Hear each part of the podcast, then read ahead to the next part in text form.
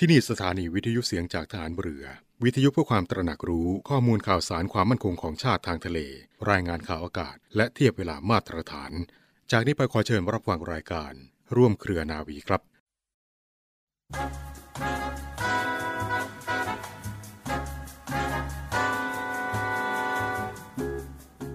การทำงานให้สำเร็จขึ้นอยู่กับความสามารถสองอย่างเป็นสำคัญ คือสามารถในการใช้วิชาความรู้อย่างหนึ่ง สามารถในการประสานสัมพันธ์กับผู้อื่นอีกอย่างหนึ่ง ทั้งสองประการนี้ต้องดำเนินควบคู่กันไป และจำเป็นต้องกระทำด้วยความสุจริตกาย สุจริตใจ ด้วยความคิดเห็นที่เป็นอิสระ ปราศจากอคติ และด้วยความถูกต้องตามเหตุตามผล จึงจะช่วยให้งานบรรลุเป้าหมาย และประโยชน์ที่พึงประสงค์โดยครบถ้วนแท้จริง พระบรมราโชวาทของพระบาทสมเด็จพระบรมชนากาธิเบศร มหาภูมิพล อดุลยเดชมหาราช บรมนาถบพิตร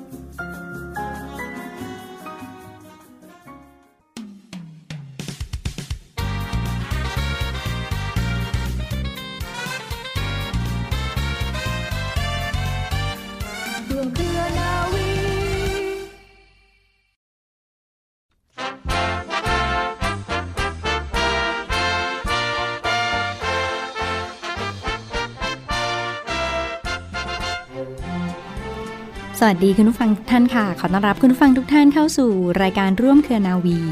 กับเรื่องราวสาระความรู้และข่าวสารที่นำมาฝากคุณผู้ฟังกันเป็นประจำทุกวัน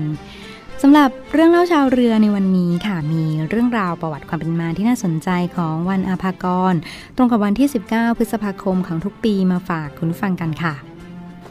วันอาภากร ตรงกับวันที่ 19 พฤษภาคมของทุกปี เป็นวันคล้ายวันสิ้นพระชนของพลเรือเอกพระเจ้าบรมวงศ์เธอองค์เจ้าอาภากรเกียรติวงศ์กรมหลวงชุมพรเขตอุดมศักดิ์พลเรือเอกพระเจ้าบรมวงศ์เธอกรมหลวงชุมพรเขตอุดมศักดิ์ทรงได้รับสมัญญาเป็นองค์บิดาแห่งกองทัพเรือ ซึ่งทหารเรือยกย่องและเทิดทูนพระเกียรติคุณอย่างสูงสุด เนื่องจากพระองค์ได้ทรงริเริ่มวางรากฐานกิจการฐานเรือ และนำความเจริญมั่นคง รุ่งเรืองมีสมรรถภาพสู่กองทัพเรือ เป็นที่ประจักษ์ทั่วไปทำให้ทัพเรือไทยนั้นทันสมัยและมีมาตรฐานเจริญก้าวหน้าทัดเทียมกับนานาอารยประเทศค่ะ กองทัพเรือจึงได้กำหนดให้วันที่ 19 พฤษภาคมของทุกปีเป็นวันอาภากร ซึ่งเป็นวันคล้ายวันสิ้นพระชน เพื่อเป็นการเทิดทูน เผยแพร่พระเกียรติคุณ และแสดงออกถึงความกตัญญูกะตเวทีต่อพระองค์ท่านพลเรือเอกพระเจ้าบรมวงศ์เธอกรมหลวงชุมพรเขตอุดมศักดิ์ทรงพระนามเดิมว่าพระองค์เจ้าอาภากรเกียรติวงศ์เป็นพระราชโอรสองค์ที่ 28 ในพระบาทสมเด็จพระจุลจอมเกล้าเจ้าอยู่หัว ประสูติเมื่อวันที่ 19 ธันวาคม 2423 ค่ะ เป็นพระเจ้าลูกยาเธอองค์ที่หนึ่งในเจ้าจอมมารดาโมดธิดาของเจ้าพระยาสุรวงศ์วัยวัฒหรือวรบุญนาค ผู้บัญชาการฐานเรือวังหลวง ทรงเป็นเจ้านายพระองค์แรกที่สำเร็จการศึกษาวิชาการฐานเรือจากประเทศอังกฤษนะคะ และมีจุดประสงค์แรงกล้าที่จะฝึกให้ทหารเรือไทยนั้นได้เดินเรือทะเล ได้อย่างชาวต่างประเทศ และสามารถรบทางเรือได้ด้วย เนื่องจากอดีตประเทศไทยเนี่ยต้องว่าจ้างชาวต่างชาติมาเป็นผู้บังคับการเรืออยู่โดยตลอดค่ะ ภายหลังพลเรือเอกพระเจ้าบรมวงศ์เธอกรมหลวงชุมพรเขตอุดมศักดิ์สำเร็จการศึกษา และเข้ารับราชการทหารเรือแล้วนะคะ พระองค์ก็ได้มาแก้ไขปรับปรุงระเบียบวิธีปฏิบัติในโรงเรียนในเรือค่ะ ทรงเป็นครูสอนนักเรียนในเรือด้วยตัวเอง แล้วก็ริเริ่มการใช้ระบบการปกครองบังคับบัญชานะคะ ตามระเบียบการปกครองในเรือลบ คือแบ่งให้นักเรียนชั้นสูง บังคับบัญชาชั้นรองลงมาค่ะ นอกจากนี้นะคะยังทรงจัดเพิ่มวิชาสำคัญสำหรับชาวเรือขึ้นเพื่อให้สำเร็จการศึกษา สามารถเดินเรือทางไกลในทะเลน้ำลึก ได้แก่การเดินเรือ ดาราศาสตร์ ตรีกรมิติ อุทกศาสตร์ เลขาคณิต พีชคณิต เป็นต้นค่ะเมื่อปีพุทธศักราช 2462 นะคะ พระองค์ทรงเป็นผู้บังคับการเรือค่ะ โดยนำเรือหลวงพระร่วงจากประเทศอังกฤษ เข้ามายังกรุงเทพมหานคร นับเป็นครั้งแรกที่นายทหารเรือไทยนั้นเดินเรือ ได้ไกลข้ามทวีป ที่สำคัญพระองค์ทรงเป็นหัวเรี่ยวหัวแรงที่สำคัญที่ทำให้พระบาทสมเด็จพระพุทธเจ้าหลวง ทรงเห็นความสำคัญและโปรดเกล้าพระราชทานพระราชวังเดิม ให้เป็นที่ตั้งของโรงเรียนในเรือเมื่อ 20 พฤศจิกายน 2449 ด้วยทำให้กิจการฐานเรือนั้นมั่นคงและอย่างลากลึกลงค่ะ จากที่พระองค์ทรงเป็นนักยุทธศาสตร์ที่เล็งเห็นการไกลนะคะ คุณผู้ฟัง พระองค์ได้ทูลกล้าวขอพระราชทานที่ดินบริเวณอำเภอสัตหีบ เพื่อสร้างเป็นฐานทัพเรือ เนื่องจากทรงพิจารณาแล้วเห็นว่าอ่าวสัตหีบเป็นอ่าวขนาดใหญ่ น้ำลึกเหมาะแก่การฝึกซ้อมยิงตอร์ปิโดได้และยังมีเกาะน้อยใหญ่ที่รายล้อมรอบๆ สามารถบังคับคลื่นลมได้ดี อีกทั้งเรือภายนอกเมื่อแล่นผ่านพื้นที่ก็จะไม่สามารถมองเห็นฐานทัพได้ค่ะ พลเรือเอกพระเจ้าบรมวงศ์เธอกรมหลวงชุมพรเขตอุดมศักดิ์ทรงพระประชวรและก็สิ้นพระชนในขณะที่ประทับอยู่ที่หาดทรายลีปากน้ำเมืองชุมพรนะคะ คุณผู้ฟังเมื่อวันที่ 19 พฤษภาคม พุทธศักราช 2466 เวลา 11นาฬิกา40 นาทีค่ะ ยังความโศกเศร้ามาสู่บรรดาฐานเรือเป็นอย่างมากในครั้งนั้นค่ะ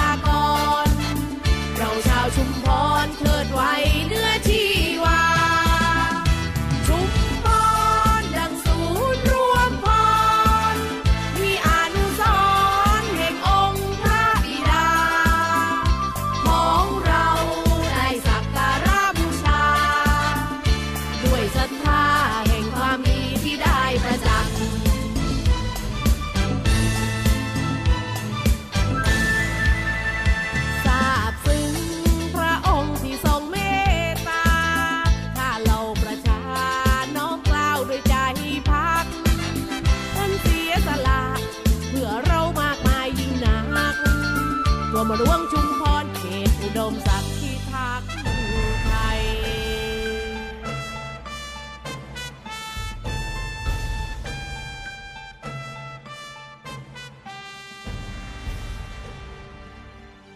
เข้าสู่ช่วงพิเศษของทางรายการอย่างต่อเนื่องค่ะ เรื่องราวของสุขภาพกับโรงพยาบาลสมเด็จพระปิ่นเกล้ากรมแพทย์ทหารเรือนะคะ วันนี้คุณหมอยังคงอยู่กับเราจะมาพูดคุยกันถึงเรื่องราวของโรคช้ำรั่ว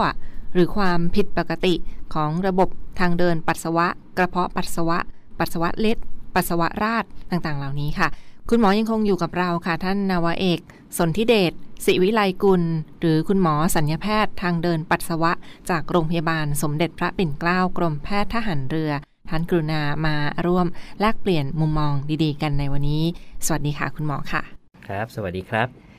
ค่ะวันนี้เราก็จะมาพูดคุยกันต่อเนื่องกับอาการของโรค ปัสสาวะเล็ด ปัสสาวะราดหรือโรคช้ำรั่ว โดยเฉพาะในกลุ่มผู้สูงอายุในครั้งนี้นะคะ คุณปู่คุณย่าคุณตาคุณยาย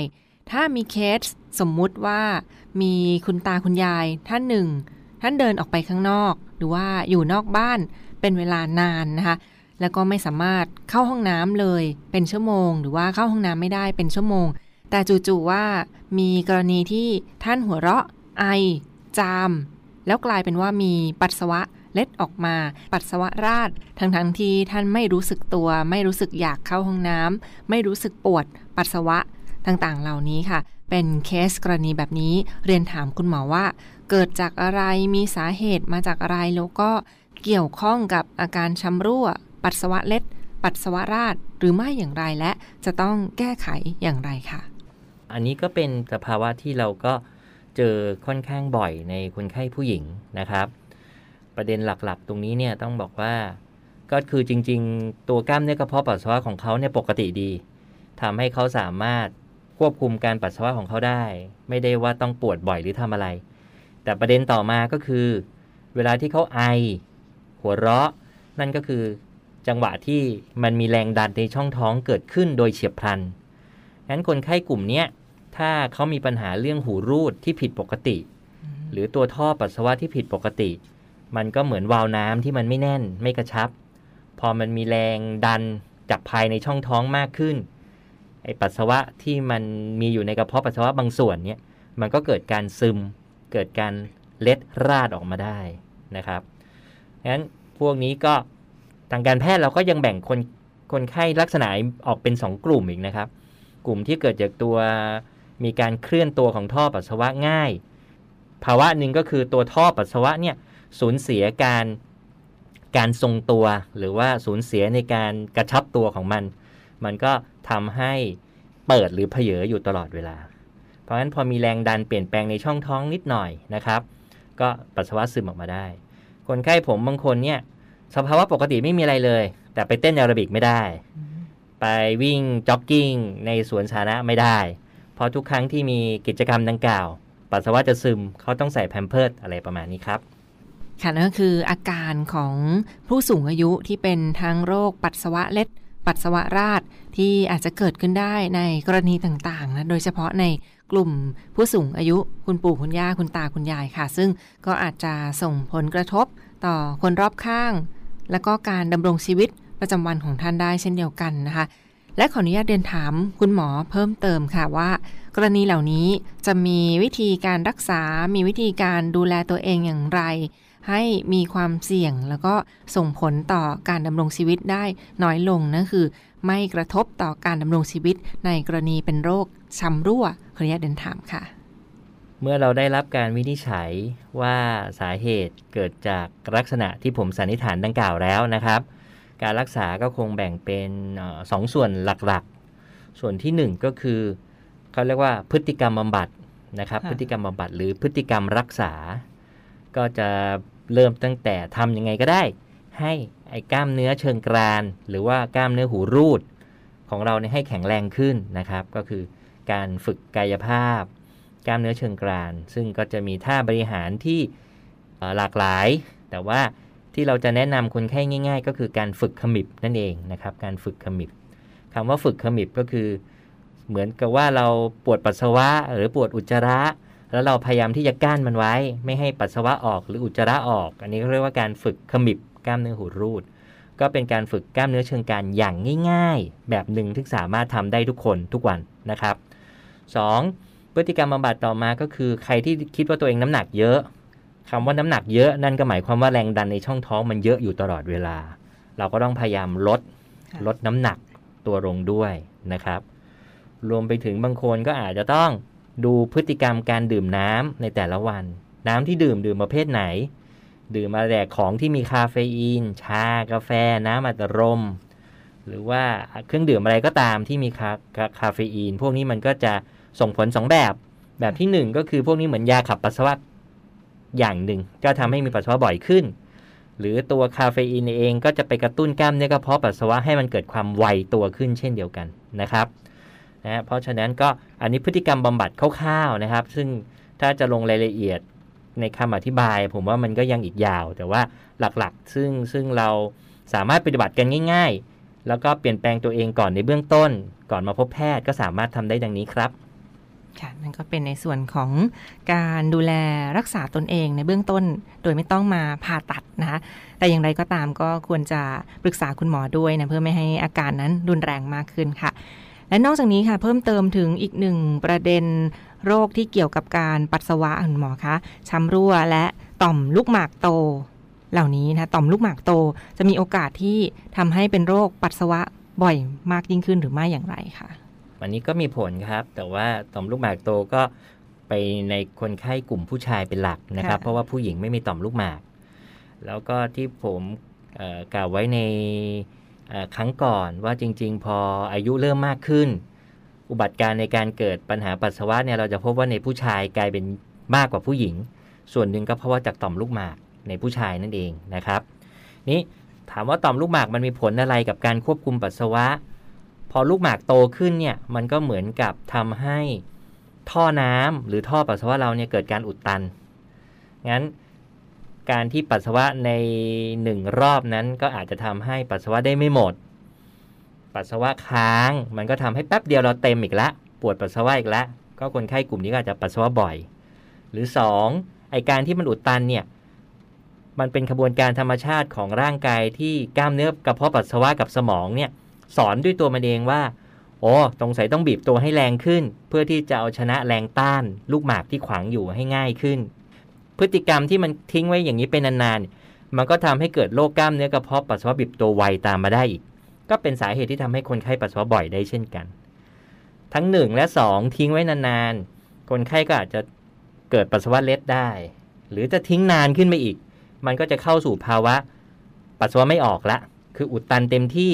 หรือในที่สุดกล้ามเนื้อกระเพาะปัสสาวะหมดแรงในการบีบตัวละ ก็ทำให้เกิดการคั่งของปัสสาวะแทน นะครับ ก็จะเป็นในระยะท้ายของตัวโรคต่อมลูกหมากโตครับค่ะนั่นก็คือเรื่องราวที่น่าสนใจและมาฝากคุณฟังกันอย่างต่อเนื่องในวันนี้กับโรคของระบบทางเดินปัสสาวะ โรคกระเพาะปัสสาวะ โรคช้ำรั่ว ในครั้งนี้ค่ะต้องขอขอบพระคุณคุณหมอเป็นอย่างสูง ที่ท่านได้มาร่วมพูดคุยกับเราและ เรื่องราวยังไม่จบเพียงเท่านี้นะจะมาพูดคุยกันต่อในตอนต่อไป วันนี้ขอขอบคุณท่านนวเอก สนธิเดชศิวิไลกุล คุณหมอสัญญาแพทย์ ทางเดินปัสสาวะ จากโรงพยาบาลสมเด็จพระปิ่นเกล้ากรมแพทย์ทหารเรือค่ะ กรุณามาร่วมพูดคุยกับเราในวันนี้และพบกันใหม่ในตอนต่อไป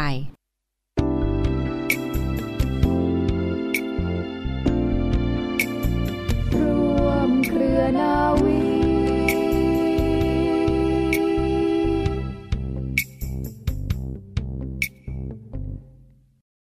ปิดท้ายกันในช่วงนี้กับข่าวสารจากกองทัพเรือ วันนี้มีอีกหนึ่งบรรยากาศภารกิจที่สำคัญ เนื่องในวันอาภากร ประจำปี 2565 ครบรอบ 99 ปี วันอาภากรค่ะ กิจกรรมที่สำคัญเพื่อบำเพ็ญกุศล เนื่องในวันอาภากรประจำปีนี้ อันประกอบไปด้วยพิธีทำบุญตักบาตรพระภิกษุ สามเณรจำนวน 99 รูป เนื่องในวันอาภากร 19 พฤษภาคม 2565 และรวมด้วยพิธีวางพวงมาลาถวายสักการะ ด้านหน้าพระอนุสาวรีย์จอมพลเรือพลเรือเอก พระเจ้าบรมวงศ์เธอ พระองค์เจ้าอาภากร เกติวงศ์กรมหลวงชุมพร เขตอุดมศักดิ์พิธีบวงสรวง พิธีวางพวงมาลา และพิธีบำเพ็ญกุศล ทักษิณานุประทาน ณวิหารน้อย วัดราชบพิตรสถิตมหาศรีมาราม กรุงเทพมหานครค่ะ ช่วงเช้าเวลาประมาณ 6 นาฬิกาที่ผ่านมาได้มีพิธีบวงสวง ด้านหน้าพระอนุสาวรีย์พลเรือเอก พระเจ้าบรมวงศ์เธอ พระองค์เจ้าอาภากร เกติวงศ์กรมหลวงชุมพร เขตอุดมศักดิ์ที่บริเวณกองบัญชาการกองทัพเรือ พื้นที่วังนันทอุทยาน ถนนอิสรภาพ บางกอกน้อย กรุงเทพมหานคร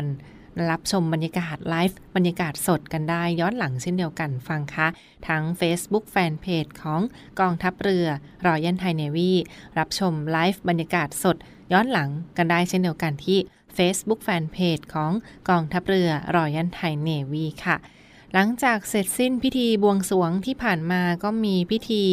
วางพวงมาลาถวายสักการะ ด้านหน้าพระอนุสาวรีย์ของพลเรือเอกพระเจ้าบรมวงศ์เธอ พระองค์เจ้าอาภากรเกติวงศ์กรมหลวงชุมพร เขตอุดมศักดิ์นะคะ ที่บริเวณกองบัญชาการกองทัพเรือ พื้นที่วังนันทอุทยาน อิสรภาพบางกอกน้อย กรุงเทพมหานครค่ะ ซึ่งประกอบไปด้วยหน่วยขึ้นตรงของกองทัพเรือ พื้นที่กรุงเทพมหานคร และปริมณฑลรวมทั้งในส่วนของผู้แทนจากราชกุลอาภากร ผู้แทนสมาคมภริยาทหารเรือ และผู้แทนข้าราชการในส่วนของกองทัพเรือ เข้าร่วมพิธีในครั้งนี้ค่ะ ในส่วนของกองทัพเรือโดยฐานทัพเรือกรุงเทพนะได้เป็นเจ้าภาพในการจัดงานพื้นที่ของกรุงเทพมหานคร ซึ่งพิธีในช่วงเช้าก็ประกอบด้วยพิธีถวายความเคารพ พระอนุสาวรีย์พลเรือเอก พระเจ้าบรมวงศ์เธอ พระองค์เจ้าอาภากร เกติวงศ์กรมหลวงชุมพร เขตอุดมศักดิ์จากนั้นค่ะมีการอ่านคำประกาศพระเกียรติคุณของพระองค์ท่าน กล่าวถึงพระประวัติที่สำคัญของพระองค์ท่าน จากนั้นมีการวางพวงมาลาถวายสักการะด้านหน้าพระอนุสาวรีย์ถวายสการะด้วยการยิงถวายสการะ หมู่ปืน ยิงถวายสการะจำนวน 19 นัดค่ะ จากนั้นก็มีการกล่าวสดุดีและมีการยืนแสดงความเคารพในครั้งนี้นะคะนี่ก็เป็นบรรยากาศช่วงเช้าที่ผ่านมาสำหรับพิธี วางพวงมาลาถวายสการะ เนื่องในวันอาภากรประจำปีนี้ค่ะ และต่อเนื่องด้วยอีกหนึ่งพิธีที่สำคัญเช่นเดียวกันฟังคะเป็นบรรยากาศของพิธีบำเพ็ญกุศล ทักษิณานุประทาน ที่บริเวณวัดราชบพิษสถิตมหาสีมาราม กรุงเทพมหานครนะคะ ซึ่งมีการบำเพ็ญกุศลถวายเป็นพระกุศลให้แด่พระองค์ท่านเนื่องในวันอาภากรในครั้งนี้นะคะ ที่บริเวณวัดราชบพิษสถิตมหาสีมาราม หรือวิหารน้อยที่กรุงเทพมหานครค่ะ ติดตามภาพบรรยากาศย้อนหลังได้เช่นเดียวกันฟังคะ ทั้งช่องทางของ Facebook Fanpage กองทัพเรือรอยันไทยเนวีนะคะ Facebook Fanpage กองทัพเรือรอยันไทยเนวีอีกหนึ่งพิธีที่สำคัญ 1 ปี 1 ครั้งในครั้งนี้ ครบรอบ 99 ปี เนื่องในวันอาภากรประจำปี 2565 และเช่นเดียวกันฟังค่ะมีอีกหนึ่งบรรยากาศที่สำคัญในวันนี้เวลา 13 นาฬิกาเป็นต้นไปโดยประมาณนะคะ บ่ายโมงเป็นต้นไปค่ะในส่วนของกองทัพเรือและจังหวัดชุมพร รวมทั้งมูลนิธิ กรมหลวงชุมพร หาดทรายรีกำหนดจัดงานน้อมรำลึกเสด็จเตี่ยณหาดทรายรี 100 ปีไม่มีลืมนะคะ ในวันนี้เวลาประมาณ 13นาฬิกาเป็นต้นไปค่ะ รับชมบรรยากาศไลฟ์สดกันได้ เช่นเดียวกันที่ Facebook Fanpage กองทัพเรือรอยันไทยเนวีนะคะ Facebook Fanpage กองทัพเรือรอยันไทยเนวีค่ะ รับชมไลฟ์บรรยากาศสดกันได้ หรือรับชมย้อนหลังกันได้ เช่นเดียวกันทั้ง YouTube Channel กองทัพเรือ Official Channel รอยันไทยเนวีเช่นเดียวกันนะคะ จะมีกิจกรรมดีๆ ที่กำหนดจัดขึ้นในวันนี้ตั้งแต่ประมาณ 13 นาฬิกาเป็นต้นไปค่ะ ประกอบไปด้วยพิธีเปิดพระอนุสาวรีย์กรมหลวงชุมพร เขตอุดมศักดิ์นะคะใต้ต้นหูกวาง พิธีวาง ศิลาฤกษ์กระโจมไฟ กรมหลวงชุมพร และเรือนหมอพร และกิจกรรมการยิงสลุดถวาย โดยเรือหลวงจากกองทัพเรือค่ะ นอกจากนี้มีกิจกรรมภายในงานมากมาย ไม่ว่าจะเป็นการแสดงจากน้องๆนนักเรียนเยาวชนจากโรงเรียนต่างๆ ในจังหวัดชุมพรนะคะ การรำถวายสการะสารกรมหลวงชุมพรและการแสดงแฟนซีดริลจากโรงเรียนชุมพลทหารเรือกันด้วยค่ะ นี่ก็เป็นบรรยากาศสำคัญที่กำหนดจัดขึ้นในวันนี้ค่ะที่หาดทรายรี จังหวัดชุมพรนะเนื่องในวัน คล้ายวันสิ้นพระชนของกรมหลวงชุมพรเขตอุดมศักดิ์หรือวันอาภากร 19 พฤษภาคม 2565 ค่ะ